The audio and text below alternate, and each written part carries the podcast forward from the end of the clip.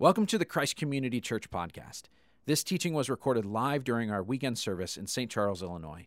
We invite you to join us in person any weekend in St. Charles, DeKalb, Aurora, or Streamwood. Learn more at ccclife.org. And now, enjoy the message.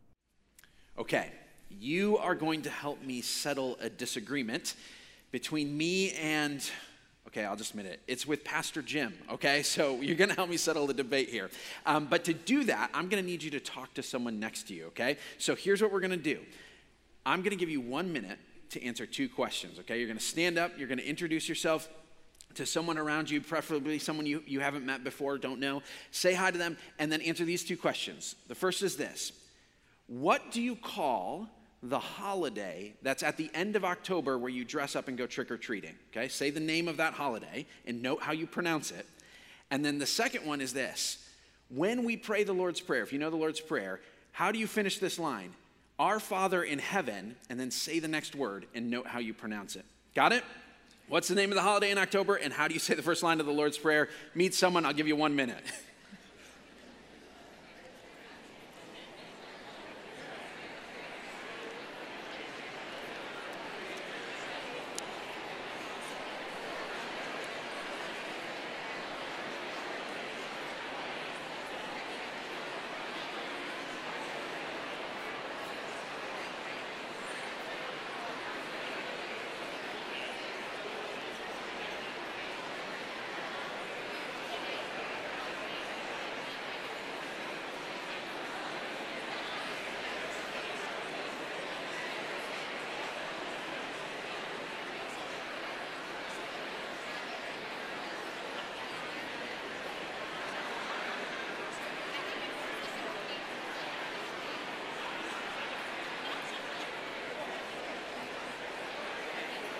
All right, go ahead and find your seat again. Go ahead and find your seat, all four campuses.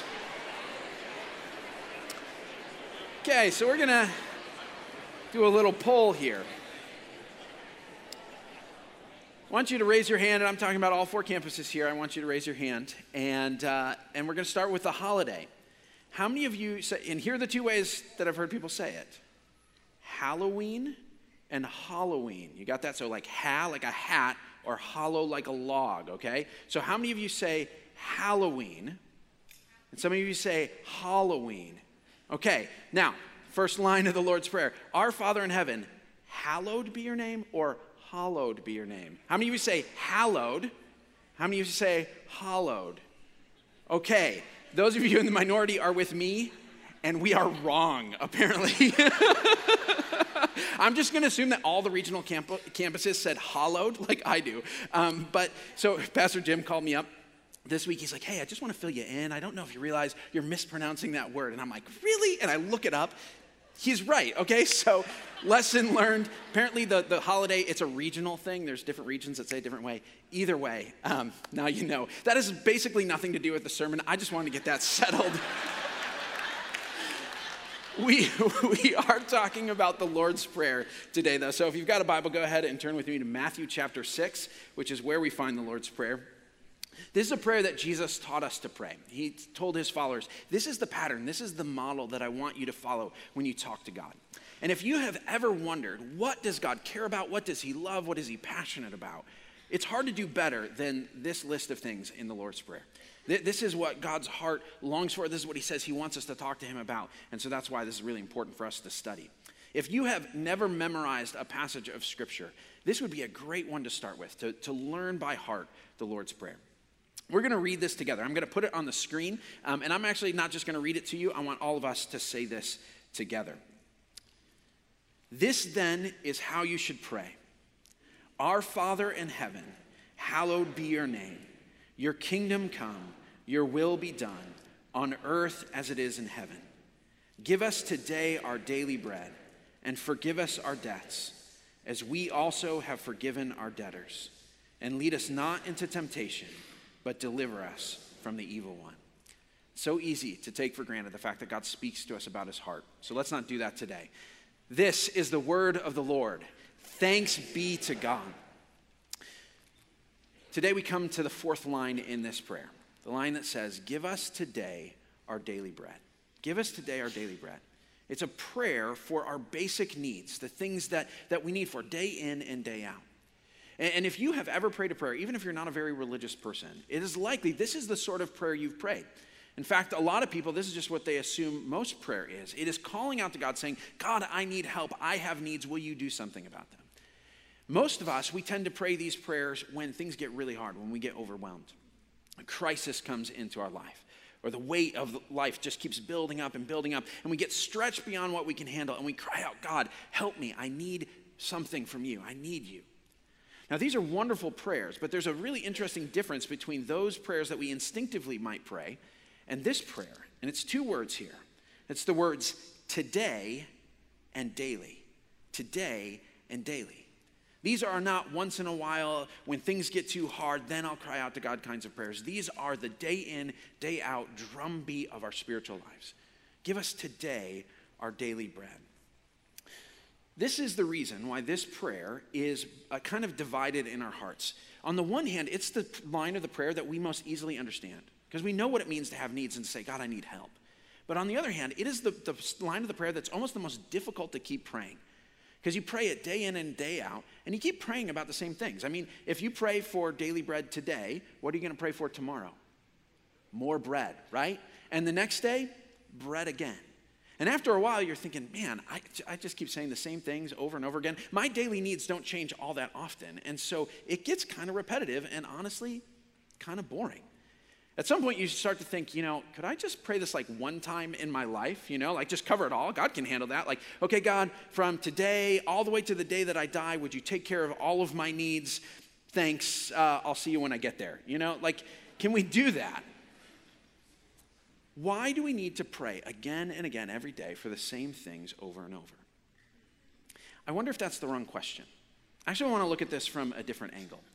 What if prayer is not about getting God to do the things you need Him to do? What if it's about something different? We talked a little bit about this last week. I used an analogy that prayer is not so much about, uh, about giving God advice or information, it's about partnership. And so it's like when grandma is making something special. She's decided she's going to make her special cookies or pierogies or tamales. And she's, you know, the last thing she's thinking is, if only I had a five year old to help me. But what she does is she says, you know what? I got grandkids and I want to be with my grandkids and I love my grandkids and I want them to partner with me in doing something special for our family. And so I'm going to invite them into something they wouldn't normally be doing. I'm going to have them help me with something because that's going to draw us close together. It's going to be meaningful for them and they're going to participate in something really, really cool. And so that's what grandma does. Prayer works the same way. Prayer is not about giving God advice. It's about Him saying, Why don't you partner with me? Why don't you spend time with me? Why don't you do something with me? Let's work on a project together. And so here's what prayer does for us it isn't just about saying, hey, God, could you do this for me? It actually shapes our view of God, our experience of our relationship with Him, and it actually shapes the way we view everything else. It forms us over time to partner day in and day out with God in prayer. And so the question I think we should be asking is not, why do I need to say this again today? The question is this what will happen to me? What will happen to me? What kind of person will I become if I pray this prayer regularly? If day in and day out I ask for my daily bread, what kind of person will I become? That's the question we're going to answer today. I'm going to give you two suggestions of the kind of person you'll become if you pray for your daily bread each day. The first is this praying this prayer will make you a more open handed person, a more open handed person. Okay, everybody hold up your hands. I want you to do something for me. I want you to clench your fist like this, make a, make a fist, and I want you to squeeze as tight as you can and don't let go until I tell you, okay? Now, how does that feel? Probably even after just a few moments, it starts to feel uncomfortable in your hand, maybe even the rest of your arm. You might feel the tension in your shoulders. And if you continue to do this long enough, you might start to get a headache, you might feel worn out. It's not very sustainable, right? All right, now let your, your hands go. Just hold them out like this now. How does that feel? Pretty different, right? In fact, it's something that you could sustain for a long time. You could probably sit for a long time with your hands open on your lap in that sort of a posture for quite a while. I think most of us live clenched fist lives. We are always trying to hold on to what we have and grasp for what we don't have. And you wonder why people are so tense and so worn out in life. How do we live a more open handed life? I think it starts with the first line of this prayer. The very first word, we've got to absorb it. It says, Give us today our daily bread. Give us today our daily bread. Everything in our life is a gift given from a God who loves us. Everything good that we have is a gift from God. And so our attitude towards life should be something less like someone clocking in to get a paycheck and more like a kid waking up on Christmas saying, What have my parents got for me? What did dad get for me today? We, we forget this really, really easily, but this practice of daily asking God to give us things remind us that everything we have, even the most ordinary things, are a gift of God's fatherly kindness, not a result of our worthiness. It, changes our posture from this to this. I mean, think about how your inner life would feel different. If every need that was met all throughout the day, you saw that as a gift from God. You saw the sandwich you eat for lunch as a gift from God the, the shoes on your feet, the pillow at the end of the day. You saw those as gift wrap presents from God that just say, Hey, I love you. I was thinking about you. I wanted you to have this. All throughout your day, what would change if you saw it that way? The more you pray for daily provision, the more you'll see daily provision as gifts from a loving God. Now, this is a very simple idea, very simple, but it's incredibly powerful. It will change things for you. But it's hard, right? It's hard. There are a few barriers that stand in the way of us really experiencing this. Here's the first one the problem of disappointment. The problem of disappointment. This is when you pray for daily bread and you don't seem to get it. You're like, what's going on? I asked for this and he said he would provide, but it's not there.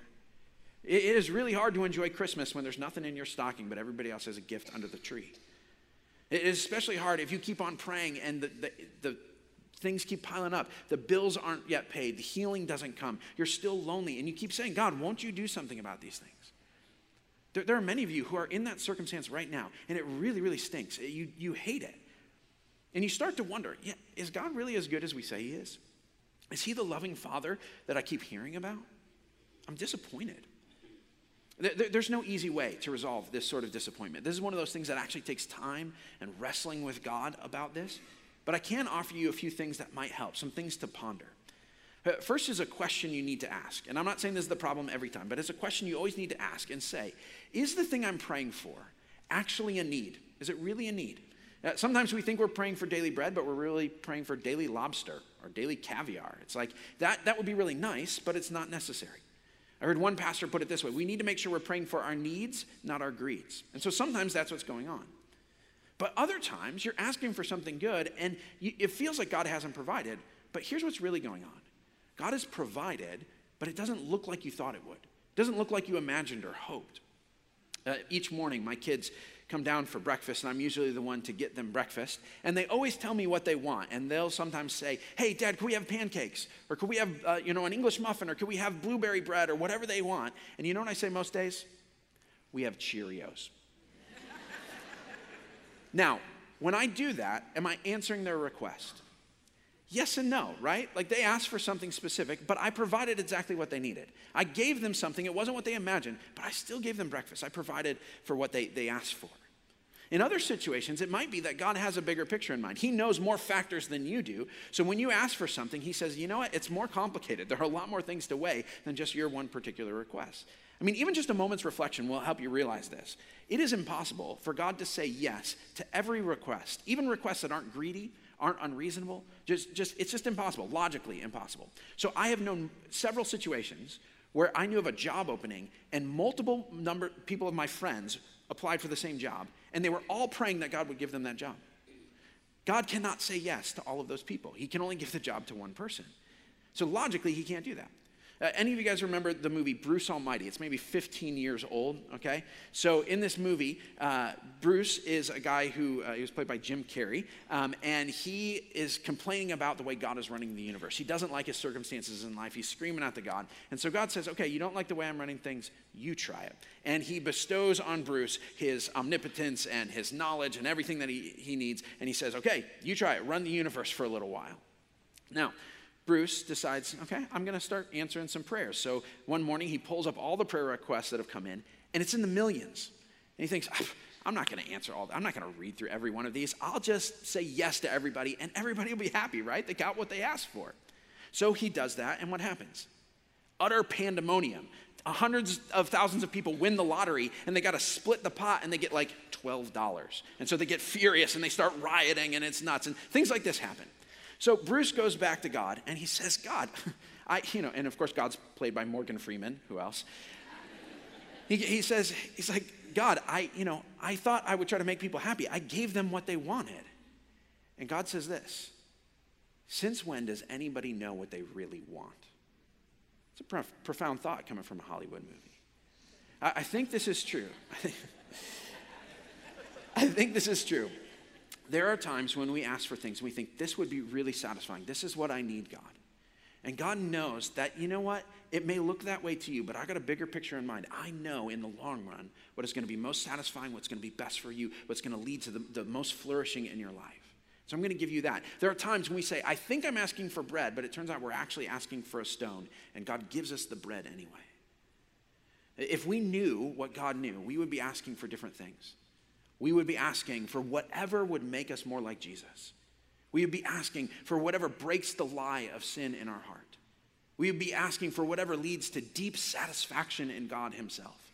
And sometimes the things in our life that feel really disappointing are actually the things that lead us to that, that free us and heal us to find those things rather than the thing we thought would be good. God is giving us not just what we ask for, but what we really need.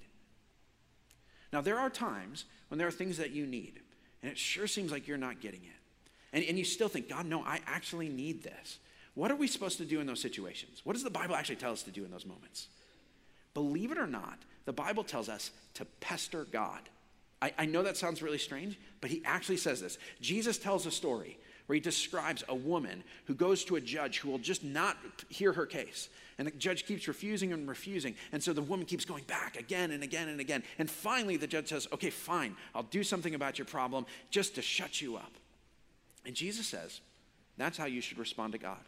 He's not saying God is a judge who doesn't care and just wants to shut you up, but he is saying if you feel like there's something you need and you're not getting, you need to keep going to God. He actually says, wear him down with your constant asking. So you have permission to say, God, I still need this, and you keep coming to him. The, the worst thing you could do is actually stop coming to him. He wants you to keep coming to him for those things. Now, let me up the ante on this, because sometimes the problem is not just disappointment, the problem is the problem of evil. This is when you look around and you see not just your own disappointment, but you look at other people and you say, they're not getting their daily bread either. I mean, right now, today, there's an eight year old girl on the streets of Port au Prince, Haiti, who is praying for her daily bread, and she's going to go to sleep hungry tonight. What do we do with that? This is a problem. How do you say, God, you said you'd provide daily bread, and it sure looks like there's a whole lot of people, a, billion people today, who aren't going to have it? What's the deal? I, I cannot answer that question fully. I cannot get into the mind of God and tell you exactly what He has in mind, but I can tell you this. The Bible tells us we are allowed to lament and complain to God about that. We are allowed to go to God and say, It's not the way it's supposed to be. This isn't right. When you read through the Bible, you see again and again examples of this of people saying, I'm looking at the situation in the world, and God, you need to do something about this. A couple of weeks ago, Pastor Corey talked about this in his sermon. If you want to know more about that, I'd highly encourage you to go and watch that. The Bible does not overlook the reality that there is suffering that should not be the way it is.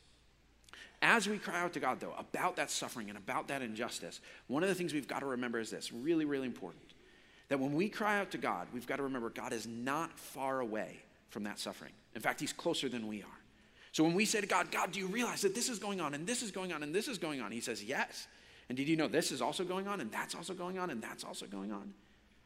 And Jesus actually says to us, You know, I know, I actually know better than you do because I've been there. I've been in those situations. I have suffered that kind of injustice. I, I, in fact, I've suffered worse than that.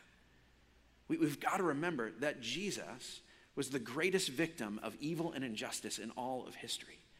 And so when we ask, why, why is it that people are suffering? It is not. It is not because God doesn't know or God doesn't care. Most of the time, the problem is not that God doesn't care, but that we don't care. Uh, one of the tragedies of our life is that we have enough luxury to ignore the suffering of other people if we choose to.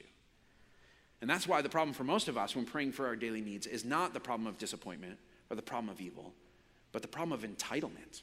Problem of entitlement. Uh, for most of us, praying for daily bread is difficult because we don't feel like we need it. We already have tomorrow's bread and the next day's bread and all that's stored up. I mean, I can just speak for myself. Okay, so let's say today, Pastor Jim comes walking in. He says, I'm ending my study break, you know, early because this guy said hollowed, um, and you're fired, okay? and I, I get booted. He says, Pack your bags, you're done, Clayton, whatever. What happens to me? Well, I'll tell you this it's very unlikely that I will starve. Currently in my home, I probably have enough food to survive for several weeks, maybe a month. Uh, I've got some money in savings. I could use that. I've got friends and family who could help me out. There, there's government assistance, there's charities that can help out, and so on. I probably would not go hungry. And I realize that isn't the case for everybody, not even the case for everybody in our community. Uh, 19% of people in Kane County are food insecure. That means at some point in the last year, they, they ran out of food and didn't have money to buy more. Uh, and so that, that's a real issue in our community. But I know for the other 81%, and that's who I'm talking to, many of us, we don't worry, will I eat tomorrow? That's not a question that ever comes through our head. And so to pray, God, provide this, provide this, provide this. It, it, just feels like it's automatically there. I don't ever worry about those daily needs. And so why do I pray about them? What's worse than just taking it for granted is the fact that sometimes we actually feel entitled to what we have. We don't just say, hey, this is something that automatically happens. It's, we say, this is something I deserve. And we don't just look at our daily needs, we actually look at the luxuries and the comforts of our life. And we look at those things and you say, hey, I earned that. I deserve that. I work for that. I built this life for myself. All of this is mine. Not only do I not need to ask for it, I actually deserve this. But is that actually true? That last week, my family and I, we were walking through downtown Batavia, and we came across a statue uh, outside of one of the stores. It's called the Self Made Man. Self made man. And it's a picture of a guy in a block of stone, and he's like chiseling himself out of the block of stone. He is literally making himself at this point. And we were looking at the statue, it looks pretty cool. And I asked my kids, you know, I had my five and eight year old, I said, you know, what do you think about that? What do you think about that idea of someone making themselves? Can someone make themselves? And, they, and obviously, like when you ask a kid, the answer is really clear. They're like, of course not. Your mommy makes you in her tummy. It's like, okay, hopefully you don't know much more about that question. Uh, but it's very clear. Of course, literally, you don't make yourself, right? But even metaphorically, is that true? Can you make a life for yourself? Is that all up to you? Now, I would never deny the importance of wise decisions and hard work, but let's think about this for a second. Like today, at your next meal, at lunchtime today, if you look at that food and you actually ask the question, why do I have food in front of me? Trace it back. The, first answer to that question is probably, well, I made it or I bought it. Well, where'd you get the money for that? Why, why do you have that? Well, from the job that I work at. Okay, well, why do you have a job? Well, because someone hired me. Well, why'd they hire you? Because I have experience and education they thought would be valuable. Okay, where'd you get that experience? Where'd you get that education? And at that point, you start to realize, you know what? A whole lot of the things that I have in my life come from other people. I have that experience in education because I had a family that, at the very least, nurtured me so I survived past infancy and they taught me basic skills to get through stuff. And i went to a school and i actually i live in a country that has public education and it's decent and there's infrastructure here that makes it so that the industry that i'm in actually exists. And there's a job that's there because someone else invested their money and other people worked hard to make that happen. And i live in a stable place that i don't worry about you know uh, all sorts of things happening and so on. And all of a sudden you realize there are a whole bunch of things outside of me that make it so that when i make a decision or i work hard all those things were there before me and that's what actually made me you would never say to someone in Bangladesh or Sierra Leone, the difference between what I have and what you have is I worked hard and made better decisions than you. Would you? The, the Bible is really emphatic on this point. The Bible says there is nothing, not even the strength to work hard or the wisdom to make good decisions, that comes from you. It all comes from Him in the end. This is what it says in 1 Corinthians chapter 4. What do you have that you did not receive? The answer is nothing. And if you did receive it, why do you boast as though you did not?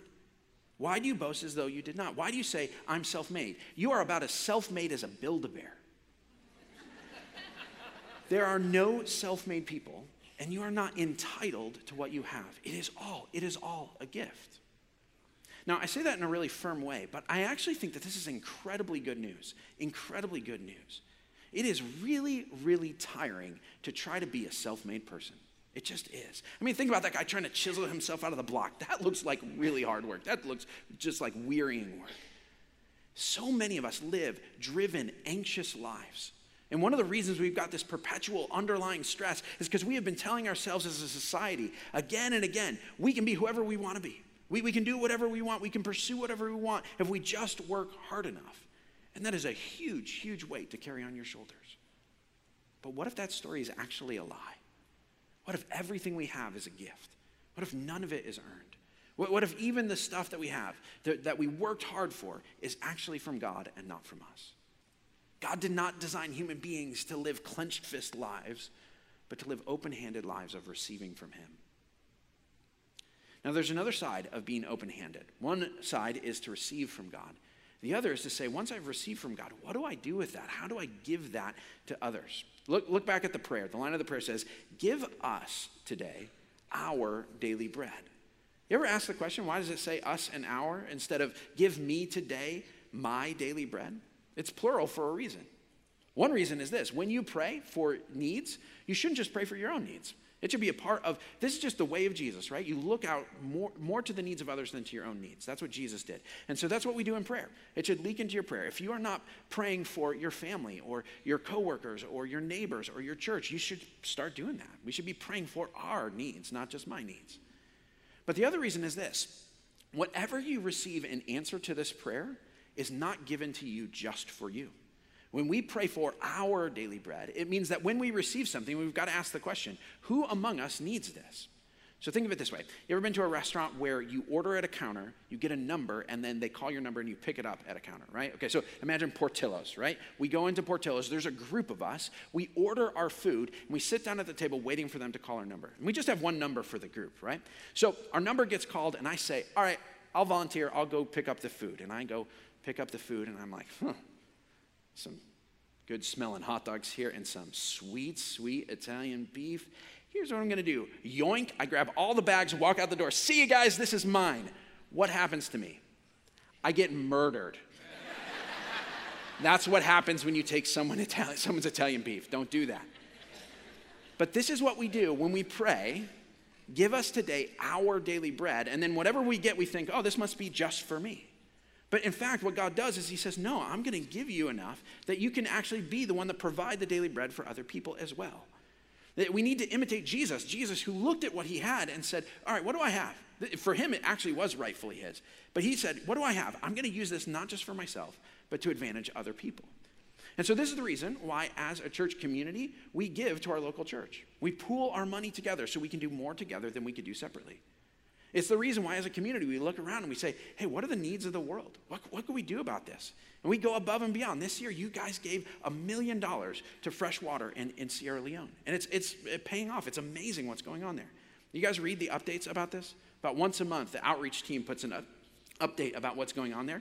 Uh, in the last one, there is a story uh, about a group of 500 people who got to he, uh, see the Jesus film, the story of Jesus' life, in their own language, simply because someone came in drilled a well, and gathered people and said, Let me tell you about something even more than fresh water. It's amazing. Individually, this is what we should be doing. We should be saying, okay, if I'm praying for our daily bread, then maybe what I have is actually the answer to someone else's prayer.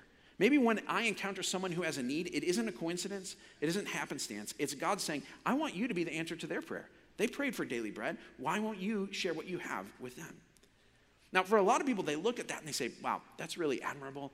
I, I, admire people who do that sort of thing, who are generous like that, but I have a really hard time with that. I, it actually doesn't sound very appealing for me to do that. Let, let me assure you, this is actually a more life giving way to live.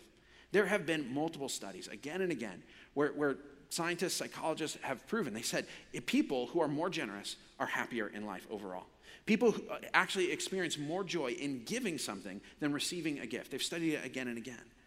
Of course, we didn't need scientific studies to tell us that. Jesus already told us that. He said, It is more blessed, more happy to give than receive. That's because God wired human beings to thrive best when we are open handed, not when we are grasping and holding, but when we are receiving and giving. Praying this prayer will make you a more open handed person. Praying this prayer will also make you a more down to earth person, a more down to earth person. Growing up in my home, there was a scene that repeated, you know, probably every other day this happened. Someone would lose their keys.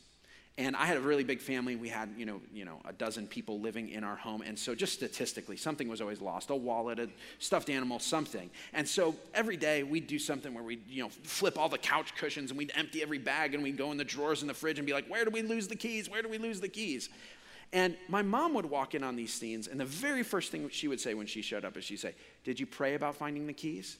We'd be like, okay, mom. And mom would throw up a prayer. She'd be like, God, we really need those keys, or Denise is going to be late to work. We can't find them. Will you find them for us? In Jesus' name, amen. And inevitably, from the other room, someone would be like, I found the keys. And we're like, and we we look at mom and she'd be like, you should have started with that, you know? now, as I grew up, I started to think, you know what? Should we really be praying for keys? I started to get more sophisticated, you know? It's like these are this is a really petty thing. I mean, especially when you consider just the tragic things that happen in people's lives. Like we knew all sorts of really hard things in people's lives that are a way bigger deal than losing your keys. You look at global poverty and unreached people groups who've never heard the name of Jesus, say there are much more important things to be praying about than, than stuff like this. And I'd make fun of people who prayed for, you know, finding a parking spot or having a green light or something like that. I'd be like, you know, get a little bit more spiritual. Pay attention to some bigger issue sorts of things. But was I right to do that? To look down on those sorts of prayers? I don't think I was. And here's the reason why. When Jesus gives us this prayer, he says, Give us today our daily bread. Bread. Bread is the most ordinary of ordinary needs. There is nothing flashy, nothing mind blowing about bread. When we get bread, uh, most of the time we don't even note it. It is not super spiritual, it's not otherworldly, it's not big world changing sorts of things. It's very tangible, here and now bread. Here's what I've come to learn praying for these daily, ordinary needs is not in competition with praying for the big, grand stuff in the world. In fact, praying for the small stuff in life actually prepares you to pray for the big stuff in life. I mean, think about it. Who is most likely to be able to pray big prayers of faith? It is probably the person who, over and over again throughout their day, has exercised their faith muscles. Again and again, for all the small things, they've said, I'm going to trust God with that. I'm going to trust God with that. And, and, and, they've drawn close to God. They said, I know this God. He provides for me. They, they see a track record of say, hey, I pray and I see a result. I pray and I see a result. So when it comes time for a big thing, they're the person who says, yeah, oh, I already have confidence that God does this. I see him do it 100 times a day. They're the person who's going to have that faith because they prayed for the little thing. But it's not just that small things prepare you for big things. It's actually that the small things matter. They're significant both to you and to God. I mean, God is not too big to care about little things. In fact, He's the only one big enough to care about all the little things. Think about it. God, unlike any of us, is not limited. He, his attention span is not divided. So he doesn't have to choose between thinking about either the nations or your lunch. He can do both of those at the same time. He doesn't get overwhelmed, so he doesn't need to prioritize. Do I intervene in history or do I intervene in the course of your day? He can do both of those things. Only God is big enough to care about the most down to earth things. And that's really, really good because most of our lives are not lived on a big, grand scale. They're lived moment by moment. We are human beings. You are, do you realize this? You are a human being. You exist in one time and one place. There's nothing outside of here and now. This is where you are. And you are flesh and blood. We, we are very, very uh, needy creatures. You cannot live for more than a few moments without air, more than a few days without food and water and sleep. We're very small and we need a lot. Uh, there, there, are all sorts of things that we are dependent on. We cannot, cannot take care of ourselves. And guess what? There's nothing wrong with that. There's nothing wrong with that. Here's a question for you Did Adam and Eve have to pray the prayer, Give us today our daily bread? In the Garden of Eden, did they pray that prayer? I think they probably did. Because here's the thing they needed all the same things we did. They needed air, they needed food, they needed sleep. They were still human. There is nothing sinful about needing those things in heaven, okay, when we get to the new creation, are we going to need to pray, give us today our daily bread? I actually think we might. I don't know for sure, but I think it would make sense because we still depend on God. We, sometimes we think, you know, heaven is the place where we have no more needs. That's not actually true. Heaven is the place where all our needs are met. There's a difference there. We will still be dependent on God. Why is that? It's not because we're sinful, it's because we're creatures. You know, the only person who does not have needs that someone else needs to meet is God, the creator. He's the only one. And so always, always we can say, God, I need you. God, I need you. Day in, moment by moment, I need you. And that's actually really, really good news. It's kind of a relief to hear that because it means that we can sort of let go. We can say, I can be honest about my limits. I, I, we can come down to earth. We don't have to be in charge of it all, control it all. We can let God be God, and we don't have to be. So when you are praying for your daily needs, you can just pray for the most ordinary things. You can pray for your physical needs, the, the things that we take for granted, uh, the, the, things that, that we, we get every day, like your food and your sleep and your health. I, I pray every day for energy and for focus physical needs. We can pray for our ordinary needs. Uh, m- most of the time, I, almost every day, I sit down and look at my calendar and I say, What am I going to do today? And I pray through my calendar. I pray for meetings I'm going to have. I'm going to pray for decisions that I got to make, tasks I want to accomplish. I pray for my commute, safety here and back. I pray that our family dinner would go well. I pray for a smooth bedtime from my kids, all ordinary stuff that's just in my routine. You can pray for your felt needs. I mean, think about it. If you don't have bread today, if you don't have food today, what do you feel? You feel hungry, right? So, in, in other ways, when you feel hungry, when you feel a need for that, it's something you say, ah, God, I got to pray for this. So, if you feel lonely, pray that God would give you a friend. If you feel afraid, pray that God would give you peace. If you feel tired, pray for rest. You can pray for those things. But here's the big idea with all this do not overthink it. I keep saying that throughout this series. Do not overthink this. What God wants from us is a relationship of dependence and trust, leaning on Him constantly, day after day. So if there's something you feel like, God, I need this, tell Him about it. Just do it. Here's a great rule of thumb for this if you can a- uh, thank God for it, you can ask God for it. If you can thank God for it, you can ask God for it. So, would you thank God for good weather? Yes, you can ask for good weather. Would you thank God for hitting your sales numbers at work? Then, yes, you can ask God for those things. Would you thank God if your child finally went poop on the potty? Yes, I would thank God for that. We're asking for it, okay? anything, anything you need, you can come to God with that. But here's where we circle back to the earlier question how do we pray for the same things day in and day out, the repeated things that you're like, uh, again? Here's a few suggestions to help breathe a little life into that. Here's the first one ask like a kid. Ask like a kid. Uh, this is foundational. We keep talking about this. How do kids ask for things? Without hesitation, without filter, without end. They just keep asking, right? Even if it's something they asked for yesterday, they're going to ask for it again today talked about my kids asking for breakfast, right? When they come downstairs for breakfast and they talk to me, they, they don't say this Father, it is our duty to talk to you every day and to ask you for our needs. And so, yet again, I say, Can I have breakfast? like, they don't do that. And we, don't, we do that with prayer, right? Okay, God, I guess it's a rule. I'm supposed to pray for, with, to you. It's like, no, no, no, no. They also don't do it cynically, like, okay, God, uh, or okay, dad, like, I'm supposed to ask for breakfast again. I don't know why you don't just give it to me. It's like they don't do that. They just think, you know what? I have a need. Dad's always the one to meet that need. I'm just going to tell him about that. They, they don't hesitate on that. Same thing with us in prayer. We should think, you know what? Today I got needs. I always do. And God's always the one that provides. So I'm going to come back to Him and be excited that He actually hears me on that. Ask like a kid. Don't overthink it. Second thing is this pray the Bible. I'm not going to unpack this because I talked about it last week. But again, if you want to make things fresher, especially if you pray for the same people again and again, praying something out of Scripture so that each day when you, you uh, read a new Scripture, it inspires new things to pray for them, that, that brings some freshness to that. Third is this mix in gratitude. Mix in gratitude. I find this really helpful for the things that I might overlook, especially the things that are going well right now. So, when my kids are healthy, or the bills are paid, or there's food on the table, I don't usually think to ask for those things, but I might thank God for those things. So, if I thank God for those things, I'll usually turn those around into a request for Him to continue to do those things.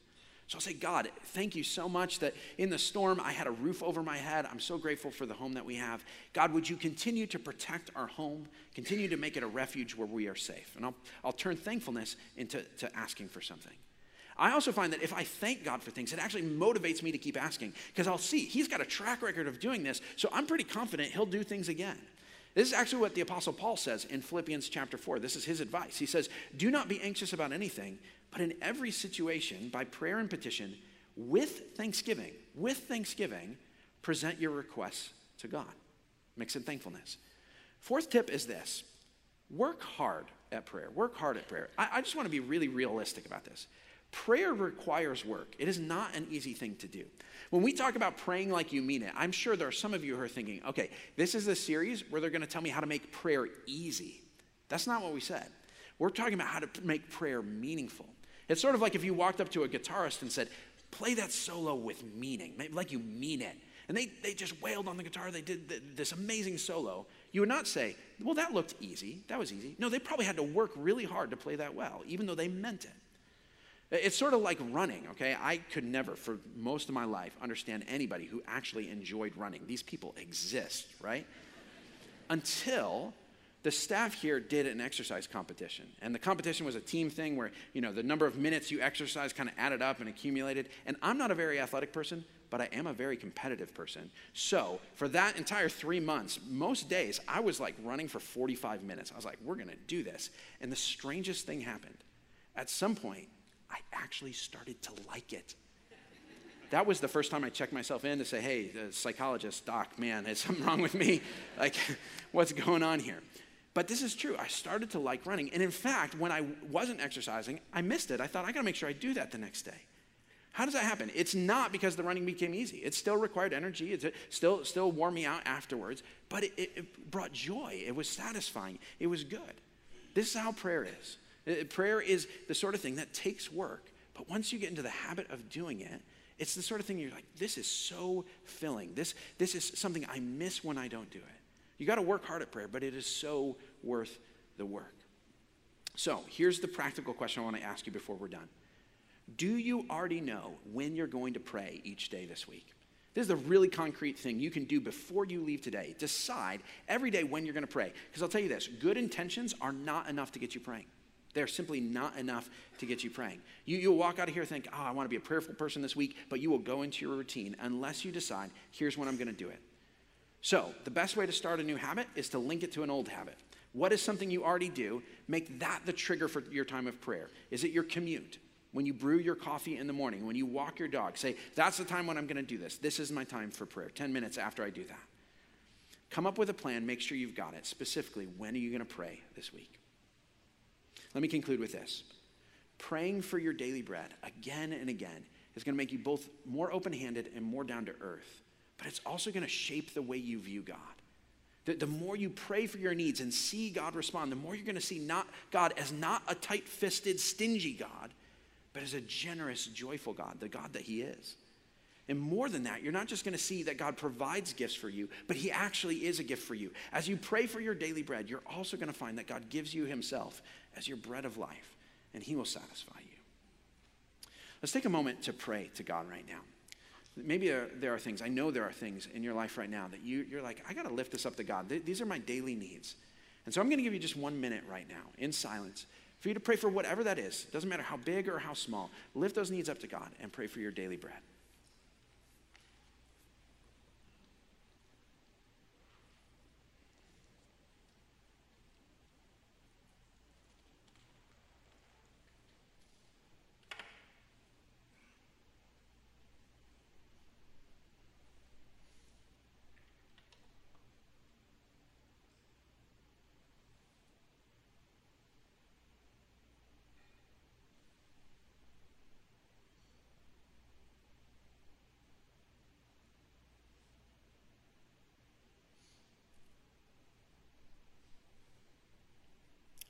God, there is not a person in this room or any of our campuses that you don't know and love and care about deeply. And each one of them has something that weighs on their heart. Each one of them has needs today. And so I pray that whatever it is they've lifted up to you, that you would meet their needs, that you go above and beyond that, you would uh, satisfy them with your love and your presence through it all that they would both receive the gifts from your hand, but also the gift of your presence. We pray all this in Jesus' name.